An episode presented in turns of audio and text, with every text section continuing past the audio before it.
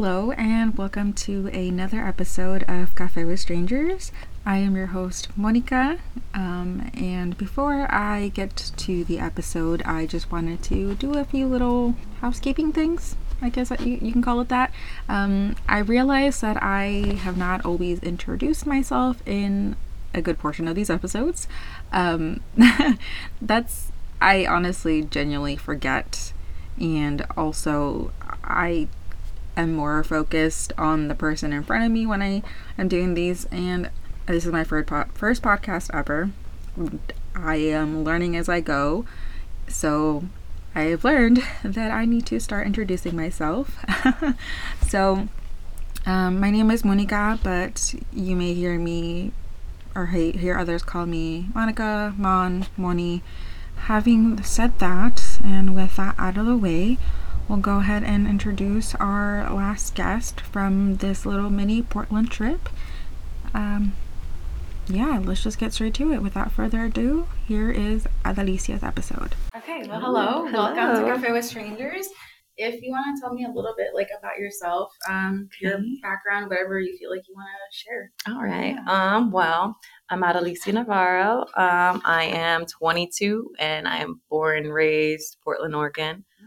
Um, I honestly Gresham and Portland is mostly all that I know. Um, I grew up with uh, my mom, my four siblings. I have a brother, he is 24. Then there's me. Then I have a sister that is going to be 21 in August.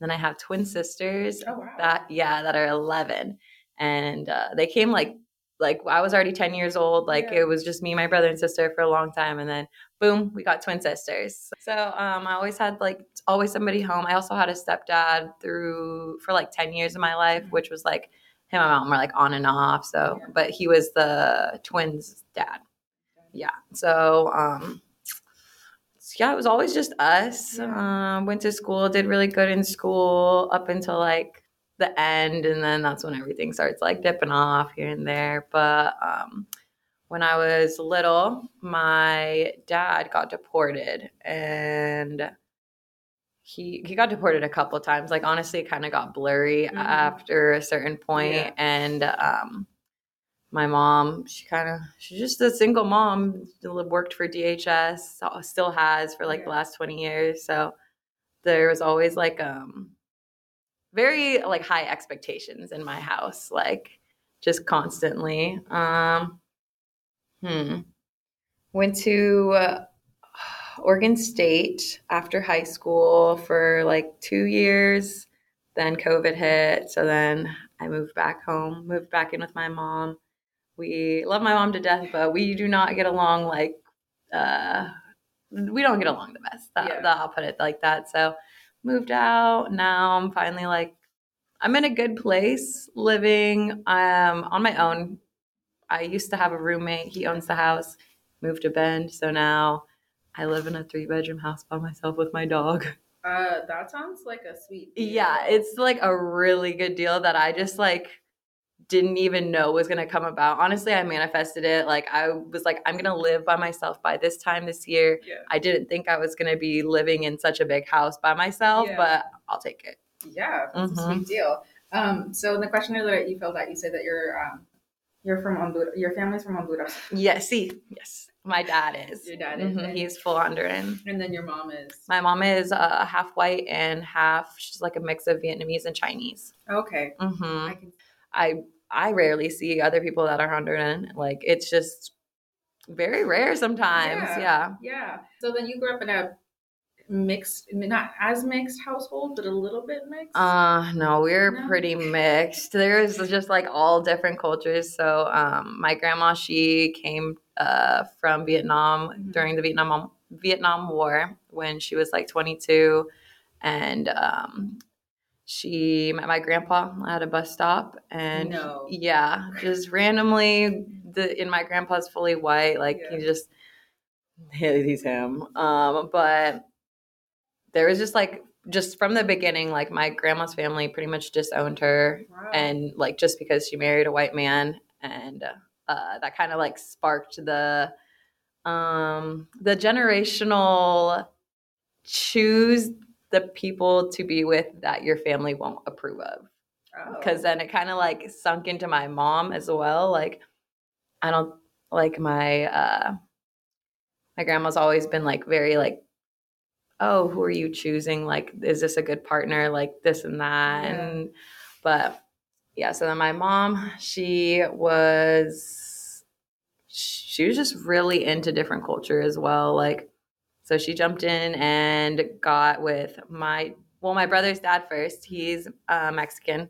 And then our dad me and my sisters will we're full blood. And um he was honduran. And then my little sister's dad was black. So we got like a little bit of everything there. And he was there most of our lives too. So it was a lot of like black culture. And it it, it felt nice. It felt like i got a little piece of every pie you know those like um those Cheesecakes? exactly Yeah, the yeah. cheesecake so i just got like flavors from everywhere Wow, that is a super multicultural household. Mhm. How like what cultures ended up becoming prominent in the house? Like what is something that you do that is very common in Vietnamese culture versus like I don't know. Does that make sense? Yeah, no, hundred percent. So, um, uh, my grandma, she definitely kept the Vietnamese like food going. She's constantly cooking like pho, vermicelli noodles, like uh, egg rolls, salad rolls, anything you can think of. Like she knows how to do it.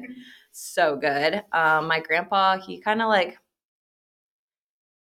eh, he is more of like the stereotypical like white older man like kind of just says whatever he wants unfiltered uh kind of a little, a little bit lazy. No disrespect grandpa love you.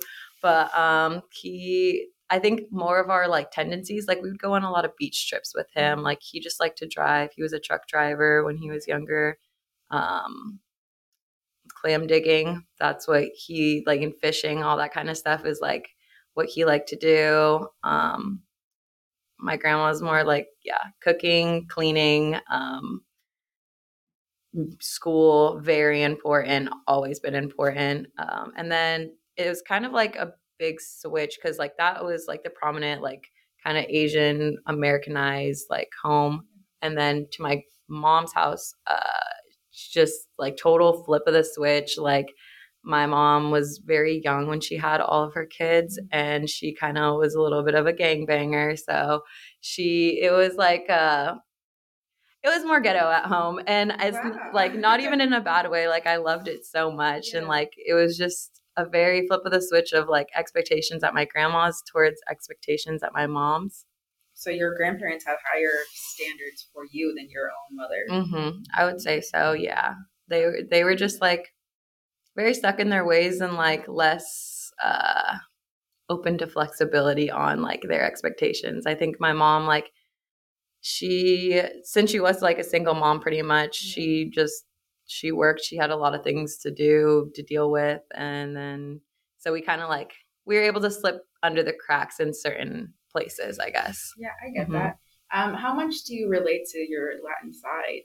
That's see, uh, not as much as I wanted to. Like I've always Mhm. felt like a little bit of a a gap there because of like um, my dad got deported when we were. He wasn't there when I was born, and then he came back and was there until I think I was about five. And then there was like this huge gap of I didn't see him until my senior year of high school. Wow. Yeah, because uh, he was in jail for a while, um, and then got sent back. Was there for a while. I also have siblings there, Yeah. um, and he he made it back to Utah in senior year, and uh, me and my sister he bought us tickets and had a place, and was like, "Yep, please come visit me." And so we did, and oh my gosh, it was like the weirdest experience because like I I knew like I had like that sense of like love for him, but he still felt like a stranger. Yeah. But like when he would say certain things, or like I would just notice he would do certain things, and I'm like, wow, I do that. Yeah. Oh yeah. Exactly. Like oh my, I get that from you. Yeah, okay, yeah. now my mom. How did that make you feel kind of growing up, having knowing that you were part lion, but didn't really really feel or wasn't as connected as you Mhm. would have liked to. definitely would get like kind of triggered easily like um there's so high it's high school there's like groups and cliques and this and that and like since i did like have kind of like a range inside me i was kind of able to like jump in and out of like the groups. Yeah. but i like not even just like my hispanic side but like i just didn't always feel like i fully fit in to this there i guess? So i felt like kind of like um an outsider that got an inside look as well because like i could only relate up to a certain point Yeah. like i don't i don't speak spanish and now i'm trying to like self teach myself Mhm. and like so when people would say stuff or like even not even too long ago i went out with some new friends and we are downtown and there was like i don't know just bad bunny songs playing and like i just looked over and everyone knew the lyrics and i was like shit i feel like i don't know like um there's like a certain word that i want Huh? Yeah, yeah. It was just like, it, yeah, I was like, I don't know these lyrics, but you look more white than me and I, and you know them. So it's like, what the heck? But um, other than that, like, it made me feel a little bit disconnected. Yeah. Mm-hmm. I can imagine having these um, different like backgrounds and feeling out of place. How did that?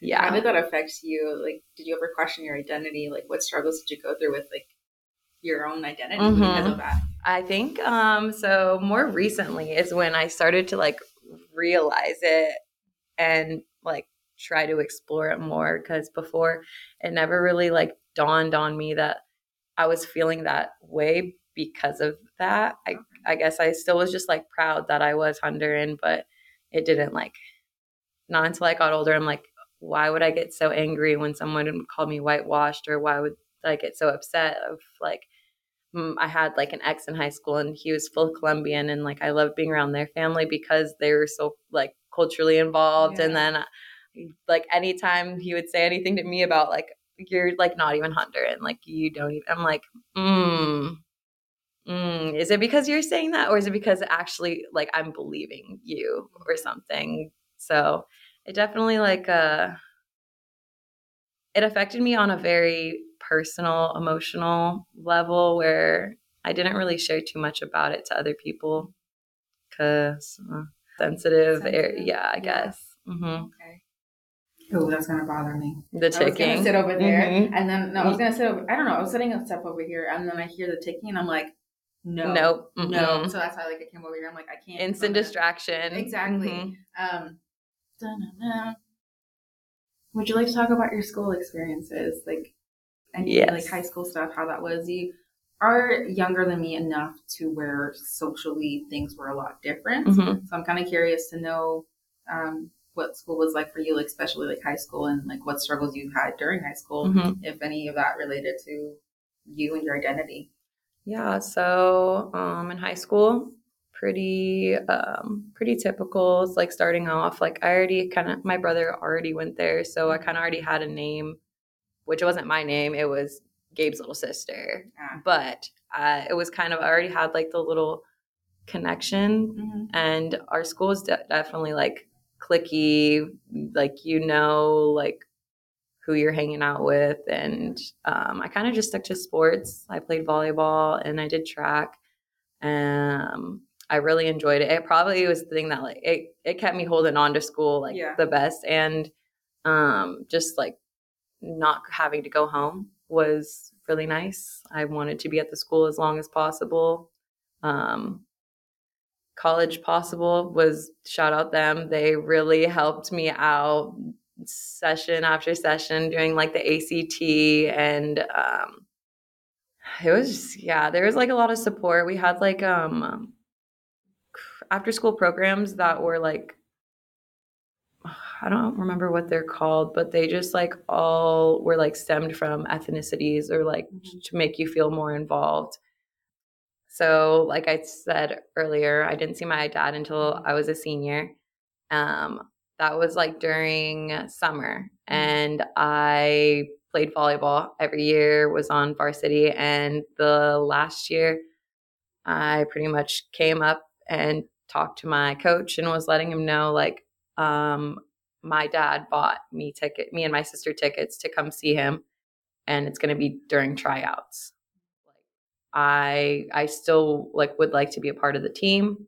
Obviously i've been played for you since i was in elementary or in middle school and um nope he pretty much told me that i had to choose between going to see my dad and being on the volleyball team and uh obviously i'm going to choose going to see my dad Wow, that gave me goosebumps. Mm-hmm. It was like I remember walking in, and I had just done soccer camp because my friend Rebecca she wanted me to come try it out, and I did. So then uh, volleyball camp it was next, and um, yeah, I kind of just walk in. He looks at me, and I just tell him I need to chat with him, and yep, I just I was pretty much crushed inside. Like my whole heart hurt because like Yeah. volleyball was I just enjoyed it so much.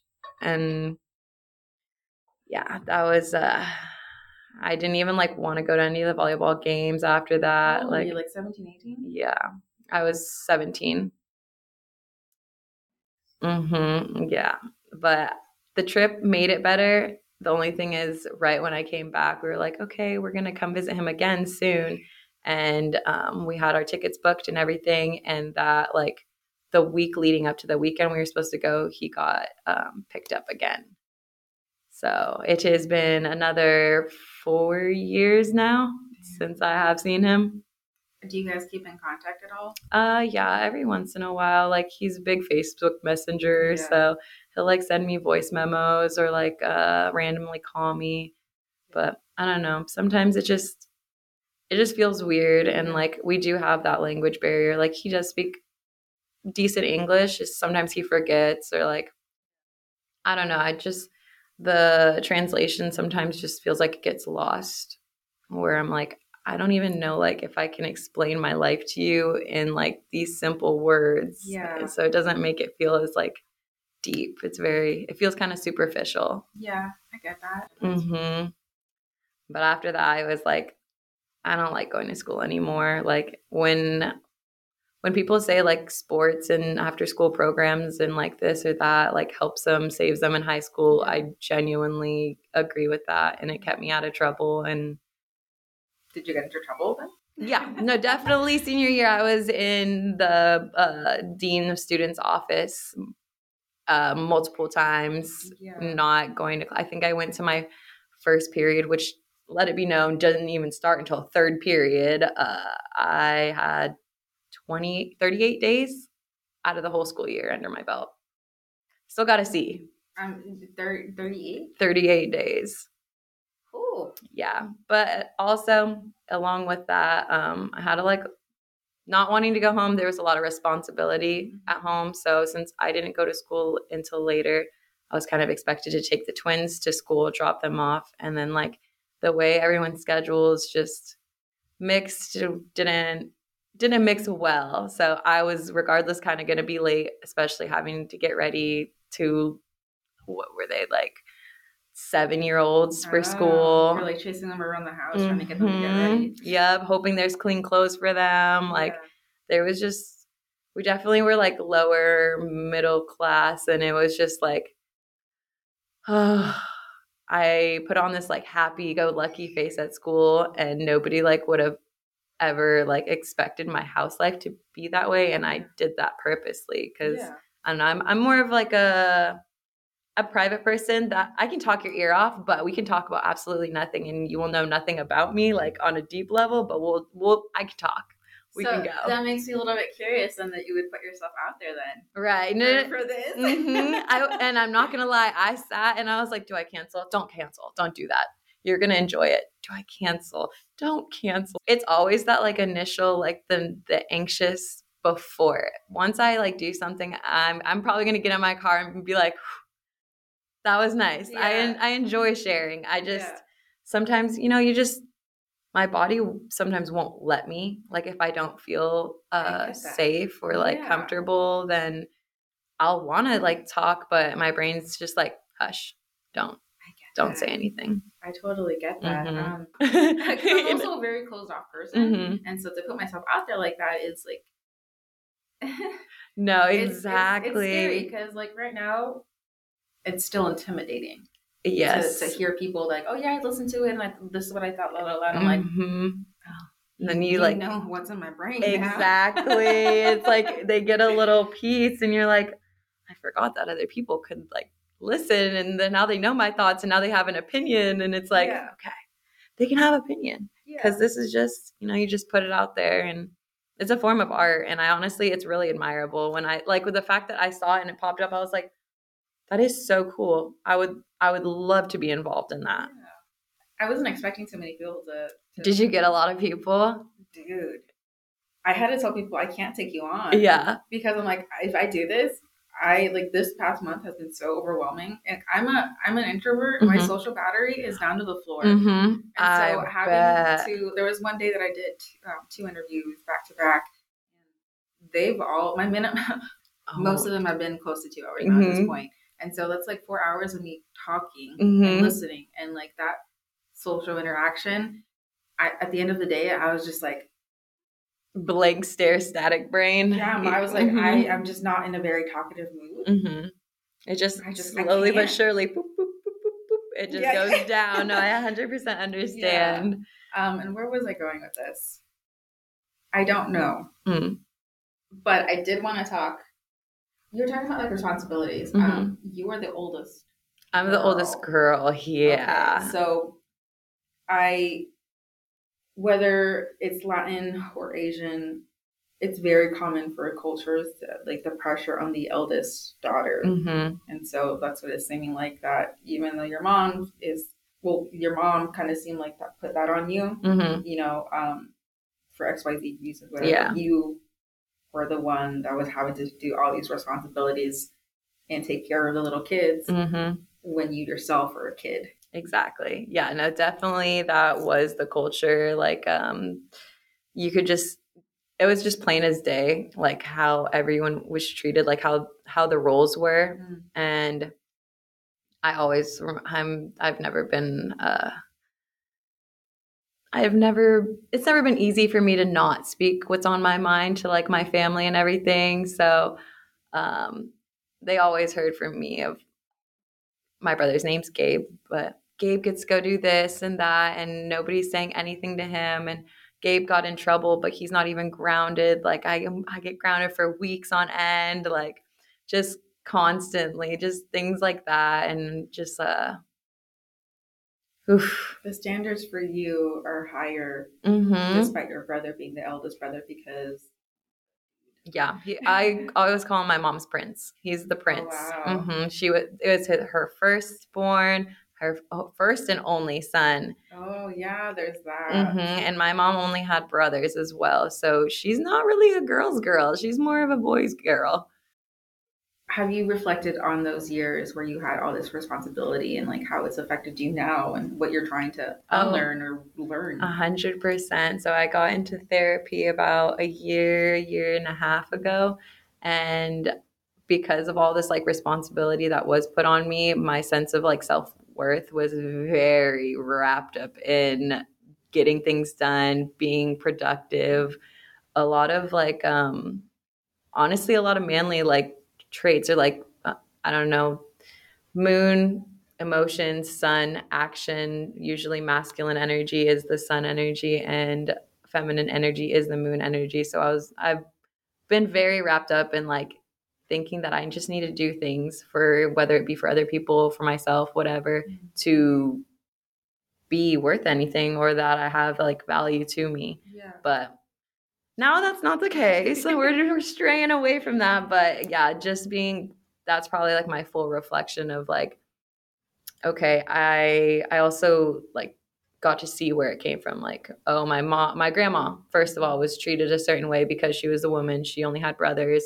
Gets passed down where it like I've noticed each in each generation. I feel mm-hmm. like like dwindles down a little bit. Like where obviously my grandma probably went through things where she was like, oh, I get treated this way because I'm a woman. So then going on, you you try to fix that, but you can't always you can't get rid of it all the way. So then kind of pass it down.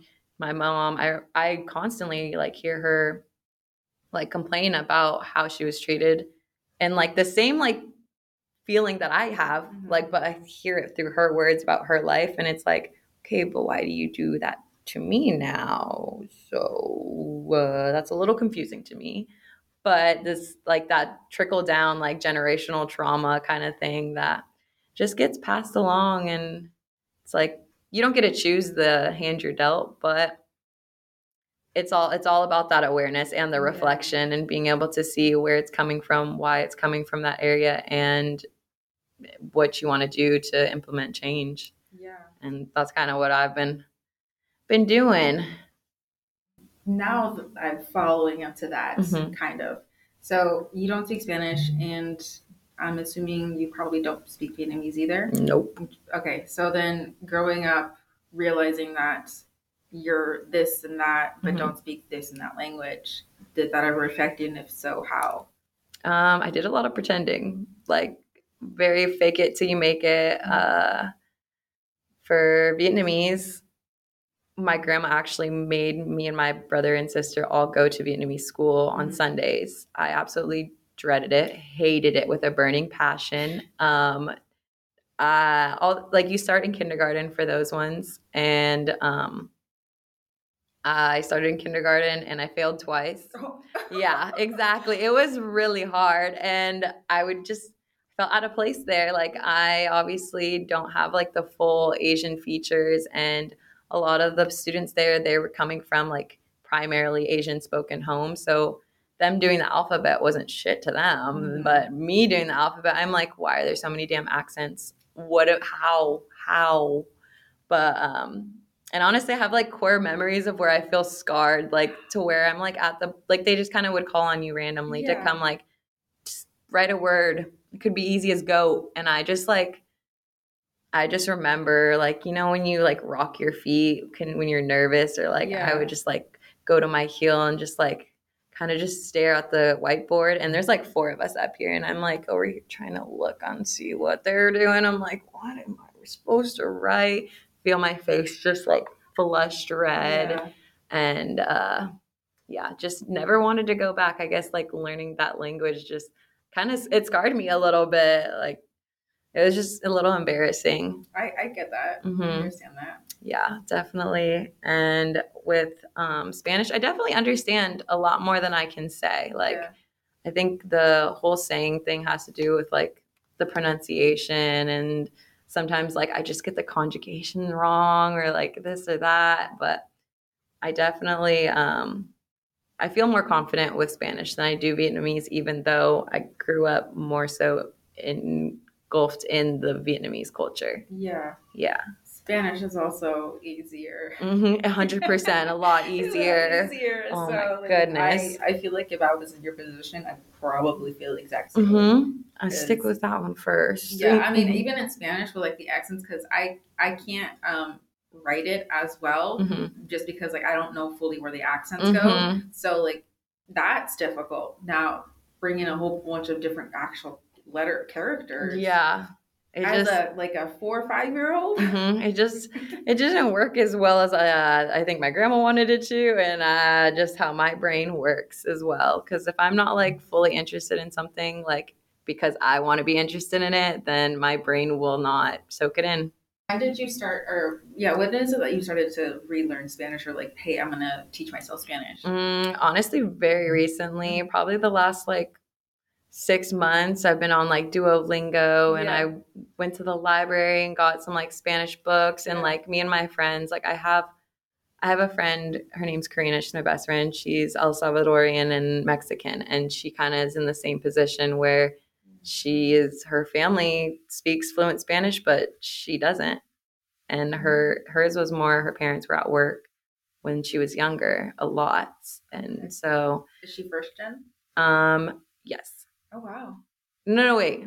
No, her parents are. Okay. Okay, yeah, yeah, I know. Her parents are. She's second generation, but just that that feeling of I don't, I'm not really sure. So we've been like practicing with each other.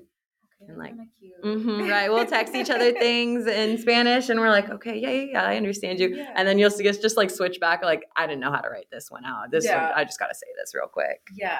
Anything else that you'd like to talk about in terms of like not speaking a different language and kind of growing up and stuff? I think it just, all in all, as for as long as I thought it was kind of like a, hmm, a curse or like um like a downfall. I don't really think of it that way anymore. Like I like everyone's like, oh, you need to learn when you're young, but now it's like I'm not being forced by anybody to. So now it's turned into like my own internal like motivation to do it. And like I said earlier, if I don't feel like I want to do something, I won't actually put my full mind into it. I won't like the dedication won't be there. So now that I'm older and I I want to explore my culture more, Yeah. it it's turned into this is just a new journey, a new adventure to embark on. So I can only imagine and picture how exciting it is going to be for you and your journey, hmm especially to be reconnected with uh, Latin side of you that that you, didn't really get the chance to Yeah. as much. So it's like. I'm like, I'm excited for you. Right, I know. I, I- it's it's. I feel like everyone's like, "Oh, it didn't happen for me then, so it can't happen for me ever." But it's like, no, like you can still you can do anything, and it honestly feels really good, like meeting other people that ha- are in the same position that don't like just didn't feel that they. Be- uh, for me, it just I didn't feel like I belonged all the Yeah. way, which is very lonely feeling to have go on. So. Yeah. Yeah. So like something, um, I'm assuming that people didn't come up to you and start speaking Spanish, right? Mm, no. No, No. that doesn't happen to me either. Mhm. I actually get very surprised when someone does. Mm-hmm. And the last time I can remember that happening was probably like six years ago. Mm-hmm. I, there's probably something sooner, but that's the Mhm. most I can think of. Mhm. And the reason was because this guy, uh, I worked. I was actually at the coffee shop. Mhm. I was working, and the guy, uh, I asked for his name. He gives me his name, and I repeat it so like to make sure I heard it Mhm. right. He's like, "Hablas español?" Oh, because of the tone, like The probably like the yeah. it, yeah. It was. It wasn't something I can like Americanize it because I feel weird. Like the word cilantro, I can't say cilantro. Yeah, Mm-hmm. it, just it's like the it just Mhm. feels so gross in my in my mouth. And it's like that's not the real pronunciation. right. No, I feel so weird. Um, but his name was like Geronimo. Oh, okay. So I was like, I that. can't say Geronimo. No, just that's does that's not your name, no, dude. No, or like it was like Hernando. I don't know, but something Mhm. that I was like, I can't, I can't Americanize this word, yeah. and that's the reason is because he Mhm. heard what I said. And then he was like, oh? I was Oh. like, yeah. yeah. And every single time I go somewhere, Mexican restaurant, uh, at work, Mm-hmm. oh, hello, how are you? Hola, buenas tardes. Mm-hmm. They, I just like straight up like, I used to feel embarrassed and just speak English sometimes. Mm-hmm. Because I'm like, well, they already think I don't speak Spanish, so it's whatever. Mm-hmm. And then for the longest time, that's how I felt. And then I decided, no, fuck it. I'm just gonna just gonna like, they're it. gonna think what they think because Mhm. I, I look how I look, Mhm. and it doesn't matter because I still I can still speak Spanish. Yeah. so it is what it is, Mm-hmm. whether I have my accent or not. Which actually, yesterday or not yesterday, Mhm. last year I went to Mexico Mm-hmm.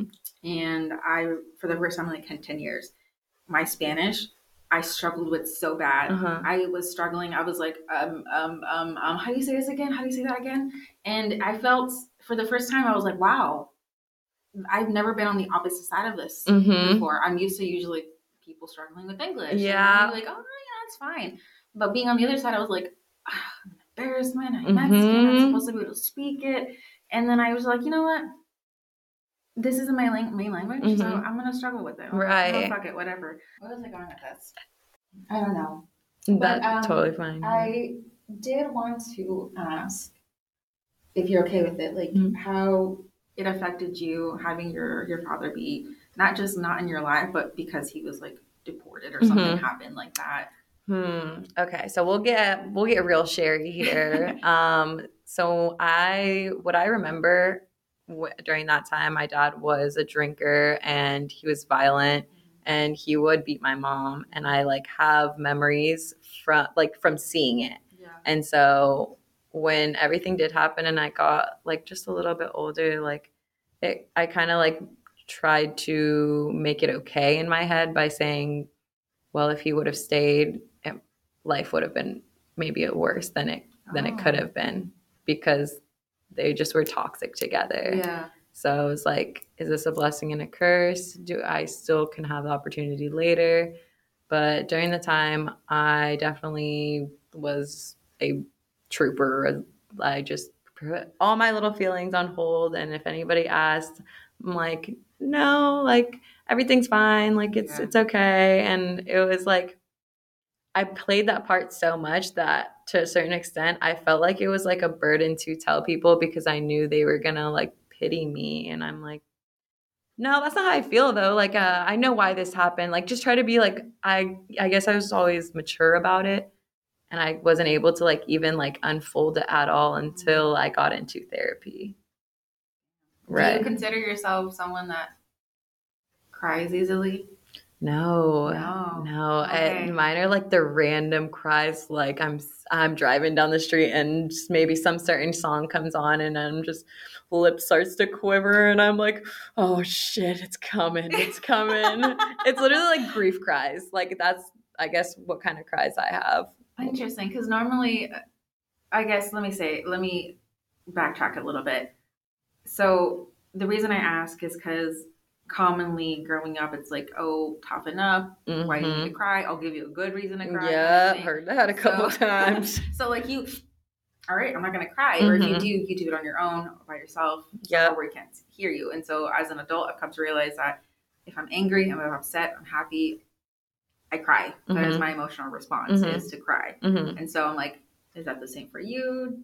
Uh, Yeah, so I guess it's like opposite i guess like yours Yeah. is like more like when you do feel emotions you it, that's your first instinct I can't hold it back. yeah i think the only time that happens to me it's weird when i'm angry when i get so frustrated that i can't get the words out of my mouth that i want to come out or Mhm. like i start stuttering Yeah. that's when i'm like rage crying but other than that like i i can just sit there with a blank face and feel like somebody on the inside is just like banging against the door on my chest but i just know how to like act like nothing's going on which sometimes good sometimes bad. So it definitely makes it a little harder to feel my emotions and like understand what i'm feeling. Yeah. yeah that's my number one question. How do you feel? Fuck how do i feel? Like well, i don't uh, i don't really know. I have like a knot in my stomach but my heart's beating fast so like maybe excited? Uh, i don't i don't know. I don't know. Distinguishing what you're feeling. mm-hmm. Putting okay, no, I get that because I, Yeah. I I sometimes struggle with that too. Mhm. Therapy will help. It does. It does Very help so much. And Yes. just like I don't know, if for me my my household was like be tough, don't show your emotions, that's weakness. Um, which I learned is not a weakness at all. If anything, it's a strength. But just like being put down and to be told to be quiet so much, it's like after a certain point you just stop trying to say anything or to feel anything or explain how you're feeling. So Yeah. well, I think that also was like a little bit of a side piece that added on to it. Uh-huh. That's what it is. yeah, yeah, that's definitely what it is. Do you have ADHD by chance? yeah, Okay. a hundred percent. I'm back and forth while I'm cleaning, especially. Oh my gosh, I, I. no, you called it too. It's totally fine. The microphone just totally fell. I forgot your question. ADHD. Yep, that is. Um, I hate when people see me cook or clean. Like really? I, I can hide it from myself if it's Yeah. just me because I'm just like in my own little brain. But Yeah. then when somebody's sitting there and I can just tell I look like I'm tweaking, like I'm just going back and forth, like do starting this, and then I'm like, okay, I'll go put this away. But then I see like, oh, but I need to do that. Okay, Yeah. let me start doing that. Then I forgot that I was doing that. Oh, my laundry needs to be done. Going to do that. It's just like my brain is go go go go go. Yeah. Mm-hmm. the reason I mentioned it is because I ever since I like I, I got diagnosed only within the past like six ten months I can't remember this Mhm. one but it's like six months or something and I am becoming a lot more observant of it and one of the things I realize is like body positioning and stuff like that Mm-hmm. and so first thing you do when you get here take off your shoes and get like really comfy on the chair Yeah. and then I'm like hmm that looks like an ADHD thing Uh huh. you know hundred and percent. then I don't know what else there were like little things that you had said already, and I'm Mhm. like, I was trying to hold back. I'm like, just, just wait, just, just, just, wait. And I also like to mention that because of how underdiagnosed it is with like Mhm. um, those that are assigned female at birth. Like it's Mhm. just severely underdi- underdiagnosed, and it gives them because when I found out that I was like possibly had ADHD, I started Mhm. getting emotional, and I was like, Mhm.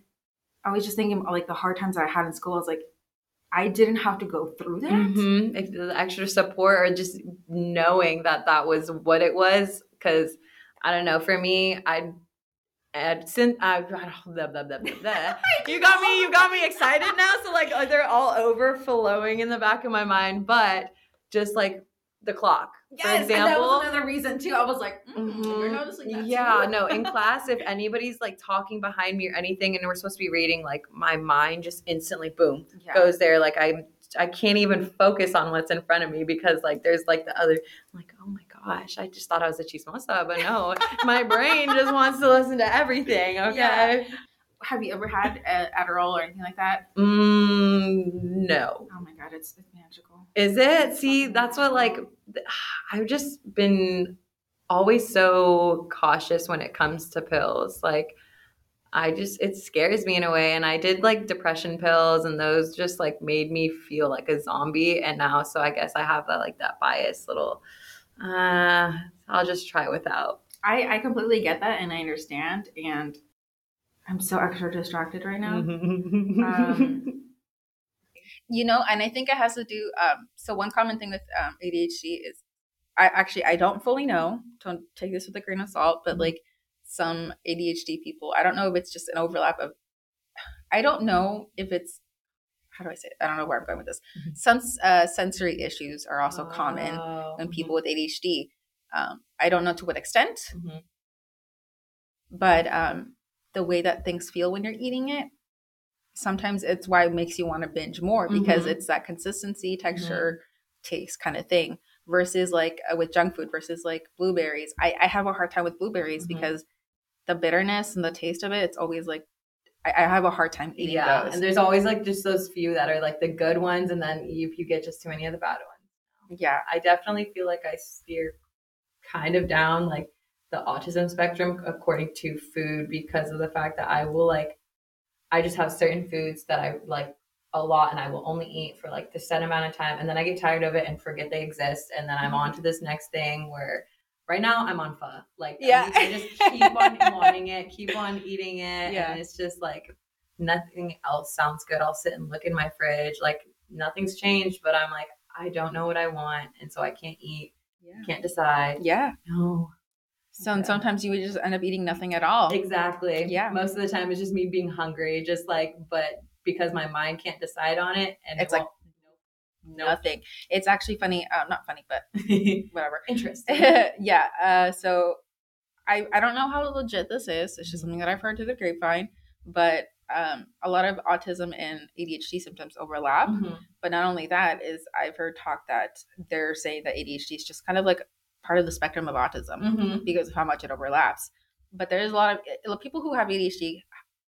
A good chance have autism. People who have autism have a good chance of having ADHD. Yeah.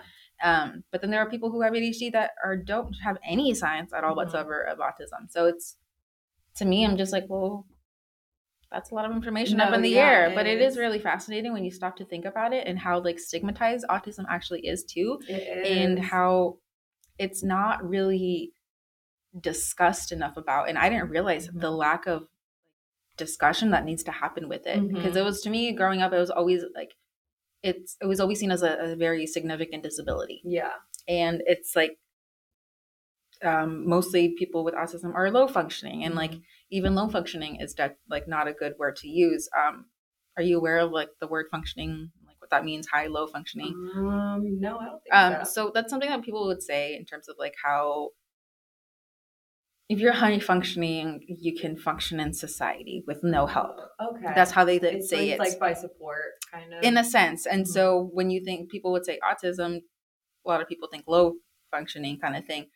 But functioning, like high and low functioning, is actually pretty detrimental because it's removing the fact that someone who is quote unquote high functioning, Mhm. they could they still need support Mhm. X Y Z reasons, and because they're high functioning, it's like high functioning anxiety, high functioning depression. Yeah, you're going to work every single day, but when you're at home, you're laying in bed because you don't want to do shit. Yeah. That's if you're doing your job, what Mm-hmm. society expects of you, you're you're high functioning, Mhm. but in reality, you still need XYZ help Yeah. kind of thing. And so the phrase like high low functioning for a lot of people is being like, no, we don't use that word. Mhm. It's definitely still used with like psychiatric or mental health professionals um, with some because my my therapist has said it before, Mhm. and I'm just like, But I That was a tangent. Yeah, yeah, no, I definitely like feel that though, because um, it just like it kind of for me it goes back and forth. I'm like, I can go to work every day, do exactly what they need me to do, but then just done when I get home. Like I don't want to do anything, or like if I sit down, then it's game Like, game over. Yep, Yeah. have to play take off your shoes. Like, yep, that's the game to play. Don't take off your shoes or you're done. I can't sit on the couch for too long. Like, especially, yeah, you just, there's just so much to do all the time. Yeah, no, and I I'm not trying to glorify at all and Mhm. just staying out there. Um, I'm just kind of saying like the good I- stuff about it. No, frankly, I just, I've, none of my friends have really talked about ADHD. I think one of my friends, Charlie, and he took it when he was younger. Mhm. And the only thing he ever really, he said he needed it, it was good. The only thing for him is it made him a little angry. But also being a child, him being a boy, I guess there's like different Interesting. different things about it, but I don't know. Um, oh, you know, randomly saying stuff, blurting out things, and you're like, oh, why did I say that? Now, see, I do that too often, or like, ah, yeah, you just you just say something and you're like, that had no correlation to what anybody was talking about, and then like I don't know, for me, I'll have like background in my head, and I'll forget to say the background, so then it just like makes less sense. because Yeah. we're like, you, but you know what I'm talking about, right? They're like, no, you had that conversation in your own head. Yeah, I did, didn't I? Yeah, But let me tell you it Yeah. from the beginning now. or just like just bouncing from like back and forth from like conversations and just like my head. What was I talking about? Yeah. What, what was that? Yeah. I'm so I tend to gravitate to people who are neurodivergent in one way or another. Mhm. Um, a lot of people, basically, if I hang out with you, you have a mental illness of some sort. Yep. Uh, but definitely, a lot of people who are neurodivergent, like bipolar, uh, personality disorders, ADHD, and Mhm. autism, and stuff like that. Um, and you know what's funny Hmm. is I think that the lately I've been talking with a lot of people who do have ADHD, and so when I lose my train of thought, I don't have them to remind me where I was. Nope. I'm like, I don't know. Yeah. Uh, I'll give you like the three last words maybe you said. You know that my I can remember my train of thought Mhm. better. Like it, you know, when you forget something, it's like there's no way you can Mhm. recover that. With so I'm on generic Adderall, I lose I'll lose my train of thought for a second, but then I can actually like dig it back up. Mhm. And it's focus for weird. a second, it's Yes. like, now let me just retrace my mental thoughts. Boom. There it is. Yeah.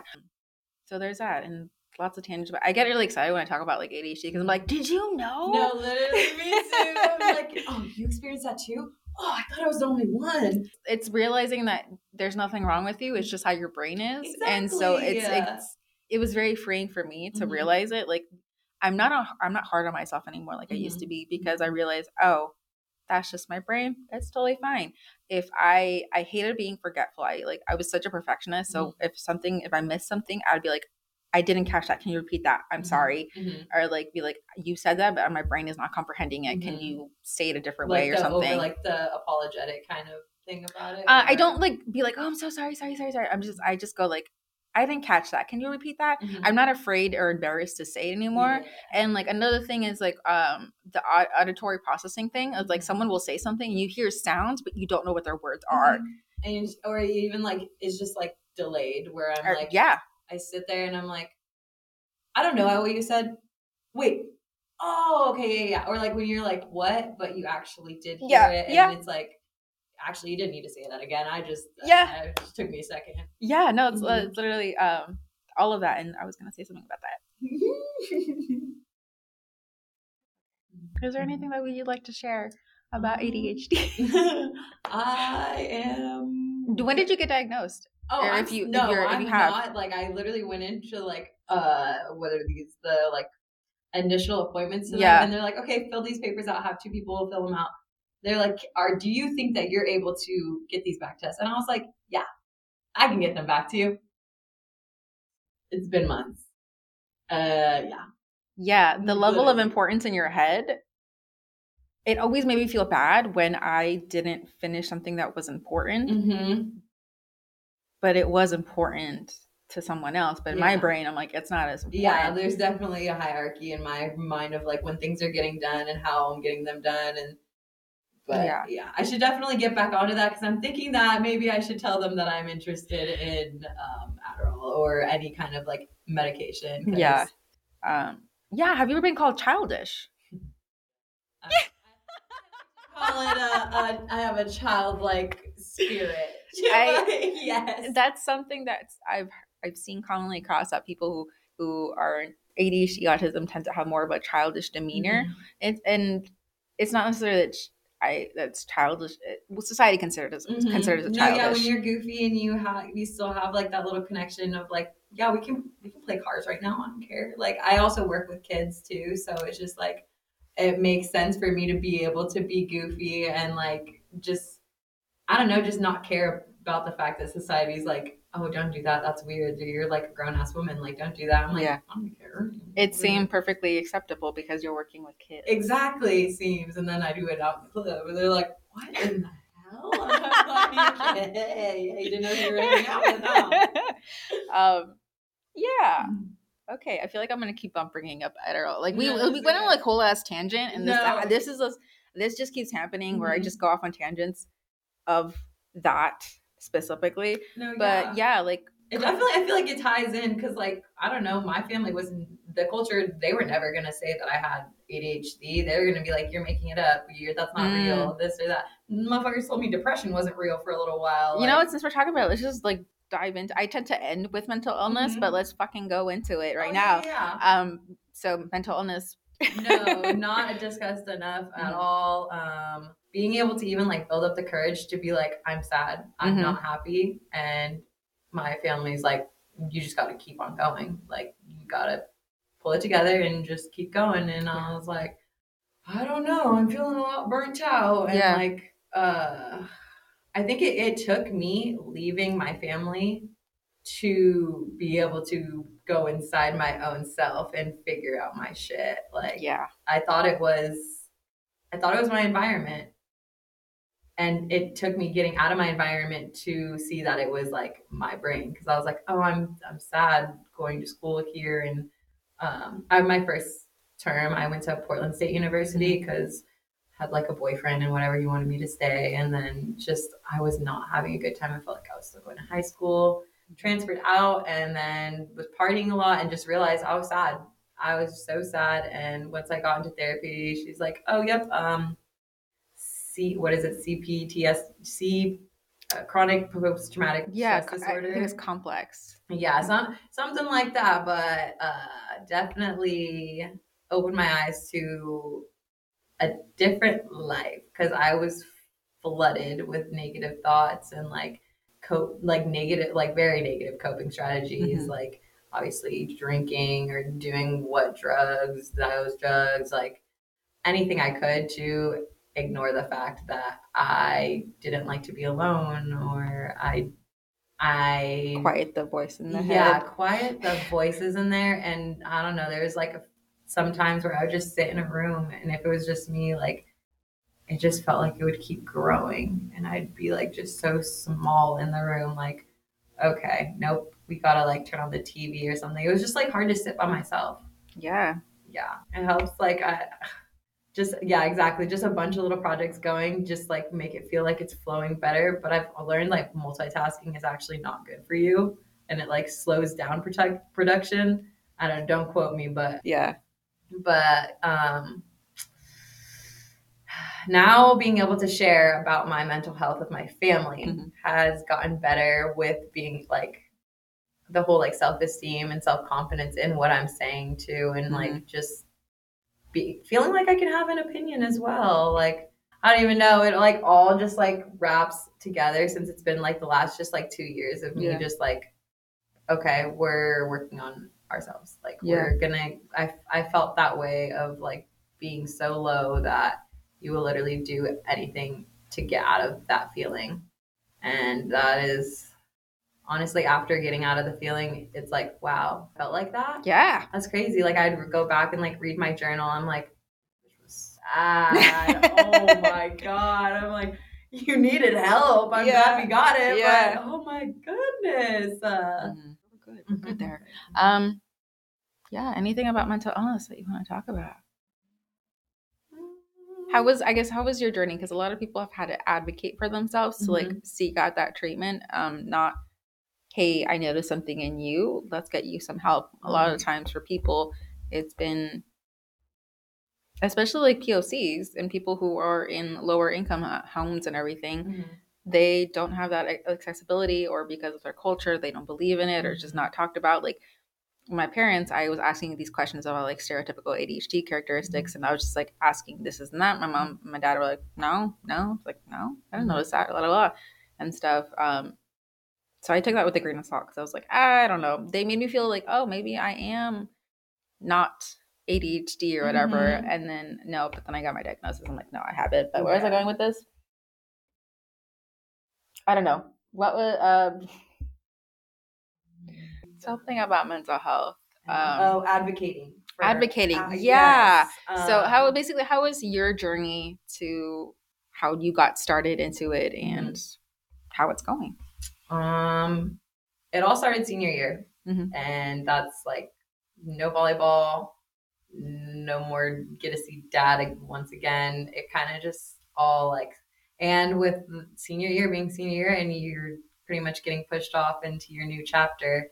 Um, I was just sleeping so much, just Mm. constantly. Um, I stayed at my boyfriend's house for most nights too, like I I had all that responsibility for my Mhm. little sisters, but after a while, I like pretty much escaped it Mhm. and kind of like passed on the the flame to my sister, which I and and all I felt bad about. Like there was guilt there. But anyways, um, yeah, just lots of sleeping, not really hanging out with friends as much as I used to. Uh, overeating, um, not feeling good about the way that I looked, and just not doing good in class. It was just like everything that I was so used to being good at and Mhm. like being impressed with myself about. It just kind of just started turning to shit, and that's when I was like, I think it's because I'm still here. But yeah, when I went to Corvallis, um, I just was still not able to like manage everything. It felt like too much all the time, and that's when I think my mom noticed it me in me the most because I told her straight up before um, I went to Corvallis. I was like, if I stay here, I'm I'm gonna kill myself. Like I literally feel so trapped and like I just hate it. I Mhm. hate life right now, and I need something different. Mhm. And if it, it means I'm gonna go into debt because I know you're not gonna be able to help me pay for school, like then so fucking be Mhm. So I left, went there, did all that, and then I was still just wanting to sleep or like anything and everything. So then my mom was like, I think you should see a therapist or like do something. Like I need you to I need you to be on medication. I'm also kind of like spazzy at the same time. And she's like, Tita, calm down. Calm down. Like take it take it down a notch. So which is like ironic because like we kind of like she was more of the one like oh, oh my gosh actually let me jump back to high school when i first like we had a in school health center bless it it was the best Mhm. um, but i went in and talked with one of the um, one of the therapists i think it was my like junior year Mhm. where i was just like maybe it was my senior year but she was like oh let's call your mom Okay. to talk to her about like how you're feeling and i was like no like i don't really want to call my mom. And Mhm. she's like no it's fine we'll call your mom. Puts it on speaker mom's at work and she was like hi this is blah blah blah with like um, the in school health center we got Adalisia here and um, she's just been expressing to me like some sadness going on this and that and my mom's like yeah i don't know what she has to be sad about. Like i don't know why she's even there. And that i was just like no i don't want to do this anymore and i like took me and i see this is where i learned i'm good at like fighting back my tears i want i felt like my whole like neck, my throat just swell up. And the lady looked at me and said, I told you. Like I didn't want to call her. Yeah. So um, for her to be able to tell me later on to go get help and to go to therapy, I guess it kind of like maybe balanced it out in my head. It's like before my mom thought it was wrong, now she thinks it's right, and mm-hmm. obviously I care about like what my mom thinks as well. So jumped on that, and also bless my friend Karina, who also is in therapy, and she's been in therapy for like five years now, mm-hmm. and she like explained everything to me, kind of like I think starting stuff and getting like the motions going is like really hard sometimes. So like her being able to tell me how to do everything. Exactly. it's like it's so intimidating to start it because and usually once you do it's not as hard as yeah. you thought it was, but it's just like that that anxious little uh, it's a lot of work. Yeah. Mm-hmm. But yeah, so I had my mom kind of pushing me towards it, my best friend already indulging in I could physically, mentally, and emotionally see the difference in her. Mm-hmm. Like she was glowing after her just putting that time and effort into herself. So it definitely made me want to jump on the wave and yeah. like start reading books about like the four agreements or you're here now or just like mm-hmm, I it was obsessed with the like self-help reading for like a year. Yeah. Still kind of am, but yeah, that's it's a it's an ongoing journey, and I'm I, glad I I know now that the way that I think about things and how what thoughts pop into my head, there's like kind of reasons behind them, and they're not just they're not my reality. They're just like the things that are just moving through my head all the time, yeah. absorbing. Yeah. I will say, I don't know if I mentioned this, but um, I have been in therapy for over 10 years now. I've been I round of applause for you. Oh it's uh, on and off, but in some form I have been with a mental health professional mm-hmm. and it's a never ending journey mm-hmm. because there's always like every single time that I reached like a, a high point and I'm like, I can't believe I'm in this place. Things just keep happening and it gets it gets better. Mm-hmm. And I mean, but that's after 10 years of actually putting in the work. So it's a never ending journey with lots of ups, but there's also the downs. And mm-hmm. I've, I've gained the tools to do so much better now.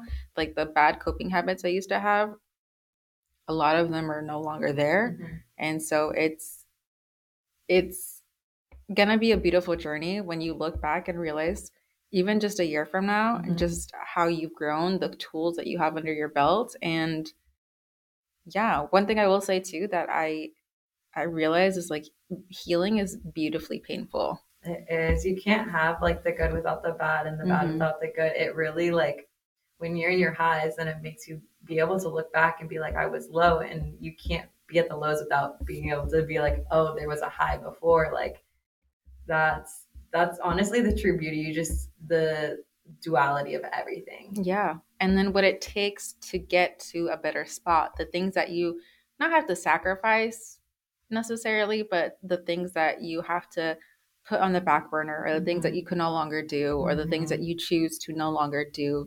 Yeah. Um, so, and you know, even people that you no longer are, are around, if that was ever like a reason yeah. to like, you know, to move on into better steps mm-hmm. and stuff like that. Um, yeah. It's all about putting yourself first. the it, hardest like thing when a lot of like expectations from family is like you do anything good for your family, but it's like yeah.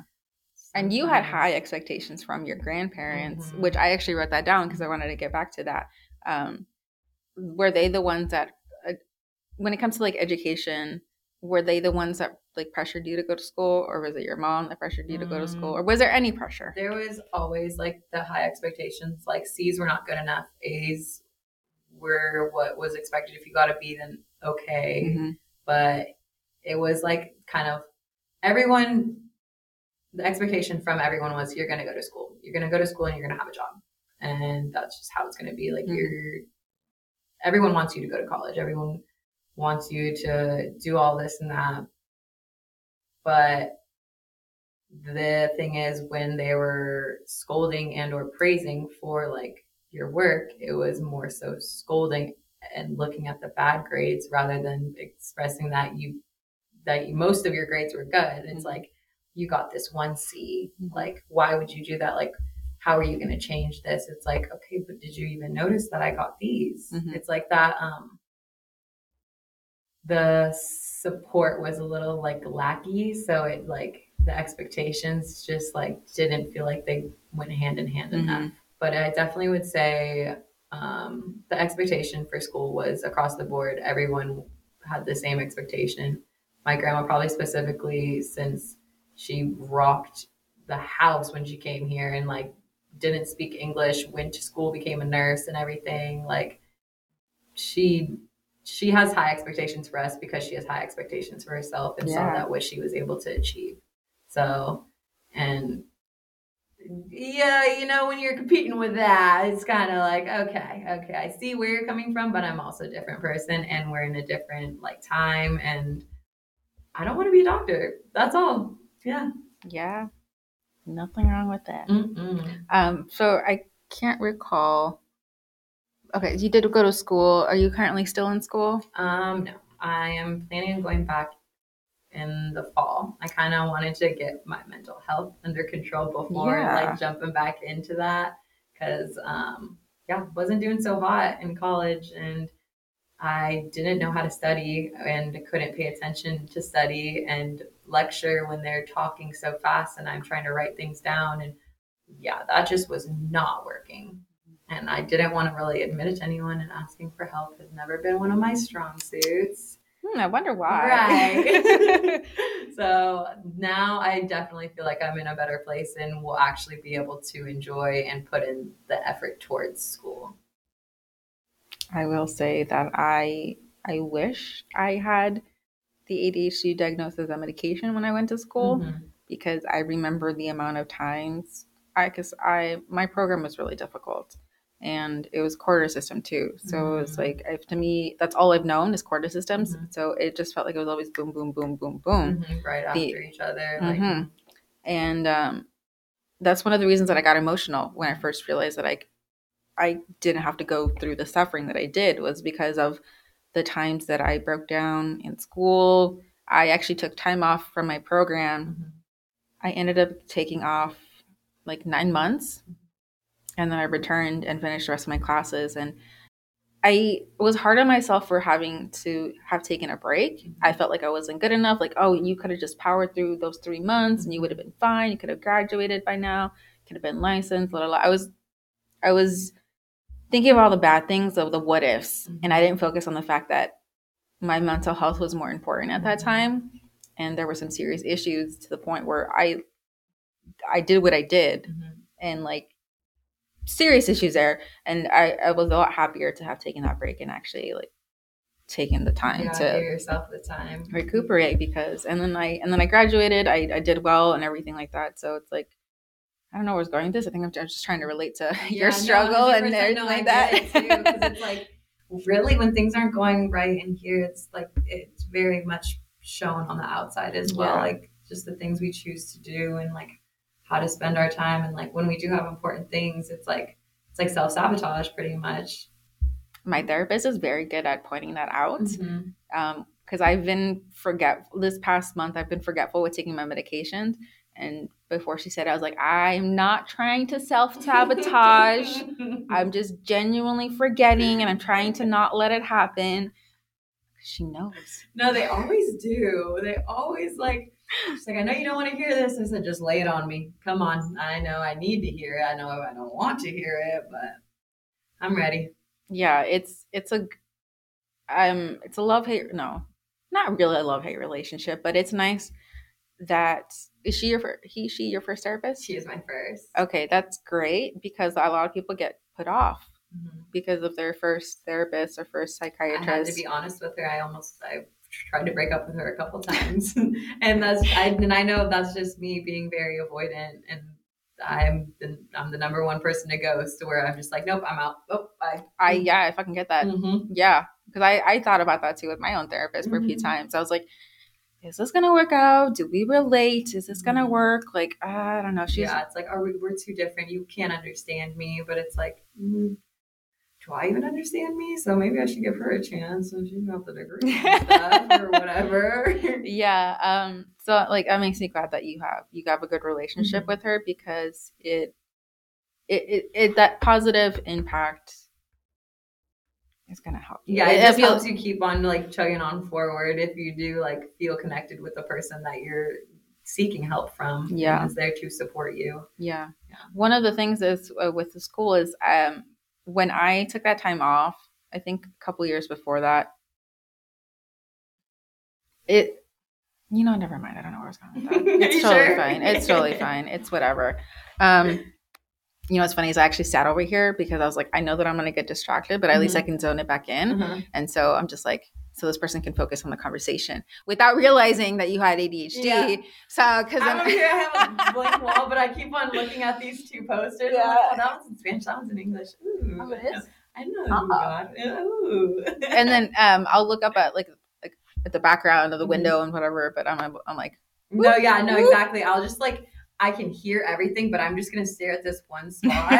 I still hear you, but like, I just want to stare there. And Yeah. yeah, my vision just like shifts a bunch. uh, oh, apparently it's a neuro. Apparently, like looking up like this is like eye rolling to some people. Oh yeah, my mom. I I, I heard that and I was Yeah. like, eye rolling is like ooh yeah, or eye rolling. around. Yeah, and not like I was like, cause I did that a lot with Mhm. work. No, I'm just like looking like it's like my thinking face. Yeah, I'm just like, uh, not. I'm not trying to No, dismiss you or like eye roll. or anything. No, No. no. fun fact there's a lot i don't know i'm glad to be neurodivergent i am happy to have the being I, yes and no but i'm i'm okay with my brain You got it. You got it. brain chemistry Mhm. because i don't know to think that i i'm not i wouldn't be this goofy self i The spice. i don't i don't know like i'm i like how i am with my goofiness and everything Mhm. like that so i And like it's not an issue. It's I think- like it's just like the whole awareness for it is like the best part because then Like- it's like you're. I'm like I'm not, broken. I'm not weird. I'm not anything. It's just this is how I am. i am who i am Mhm. and it's i just think it would be boring not to be neurodivergent Mm-hmm. I definitely So- agree. Yeah, So, I like definitely agree. Um, so one thing that I wanted to go into, like the last part, I guess is going to be the last part, Mhm. is um your sexuality. So you said that Mhm. you're bisexual. Yes. How was that for you? And did you always know, kind of thing, or like how was your journey? No, I did not always know. Um, frankly, I so like my first experience, I was like in elementary school, and I had this friend Mm-hmm. named Shindara, and we would walk home from school with each other, and like we were we were just like kind of best friends. And then one day she asked me if I wanted to kiss, and I was like. "Oh, I've never done that before, but um, sure, I'm adventurous, and so we did, and I like didn't hate it. So I was like, well, maybe, well, maybe we'll see.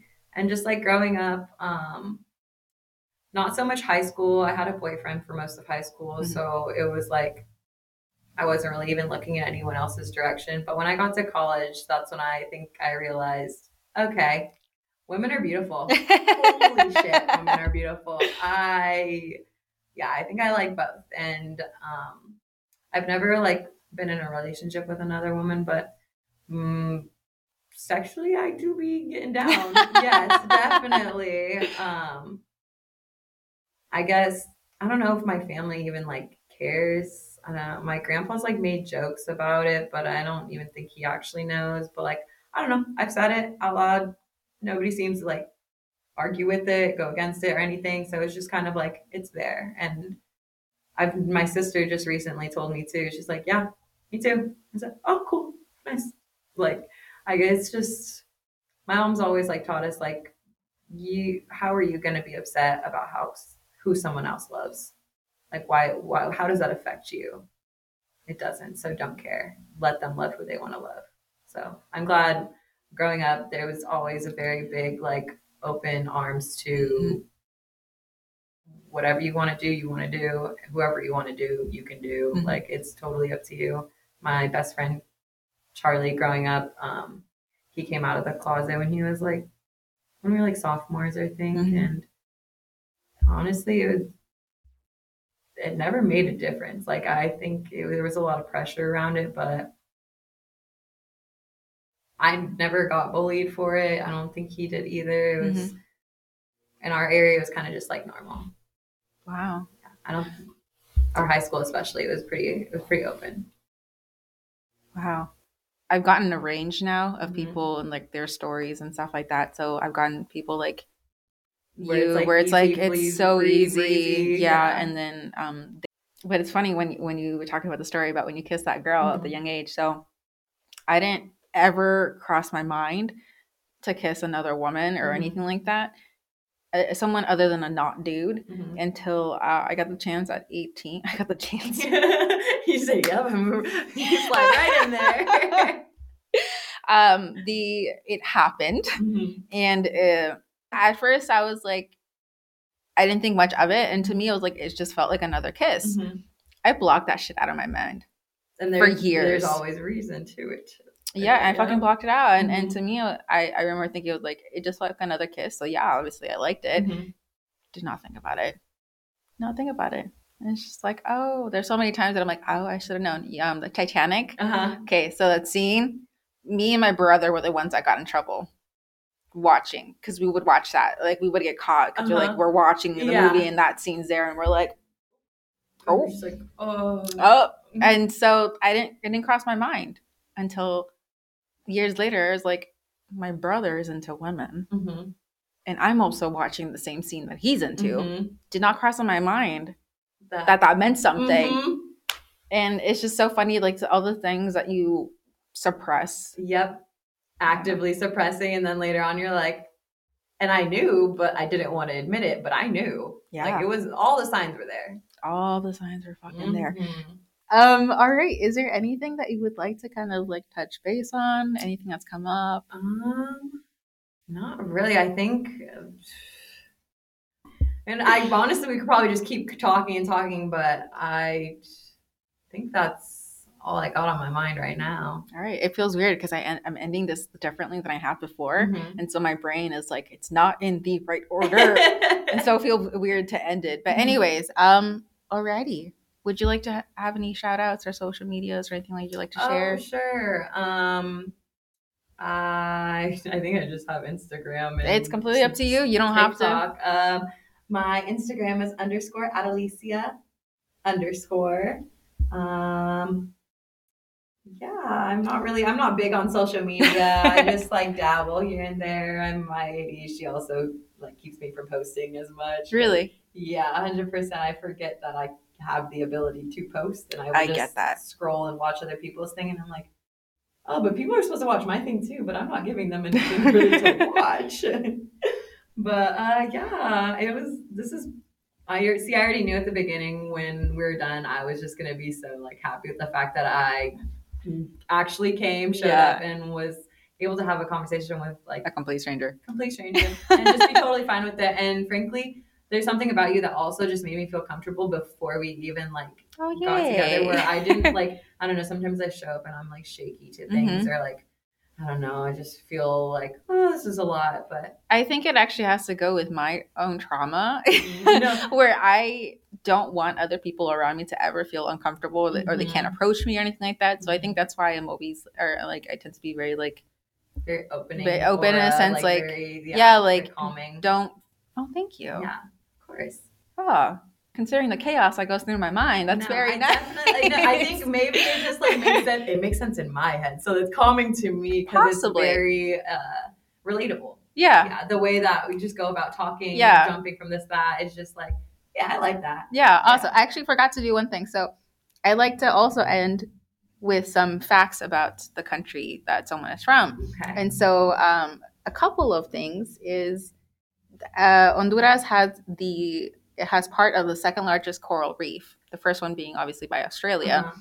and I thought it was really cool because it didn't doesn't cross my mind, but it makes sense. Mhm. It borders the Caribbean. Yeah, it does. The weather that's there, I it feels kind of silly, but at the same time, I just didn't know that the coral reefs are right there in the same Mhm. country or the same continent that we're in right now. Um, so that was really cool. And I thought this was fucking awesome. It's the first country to ban smoking in one's own home. You have to be like two meters, I think it was, outside or Oh far my away. Goodness, I did not know Yeah. that one. I didn't know either. Oh I what did I, I don't know where I got this information from, but it was online from something reputable. Mm-hmm. Anyways, let's yeah, there's that.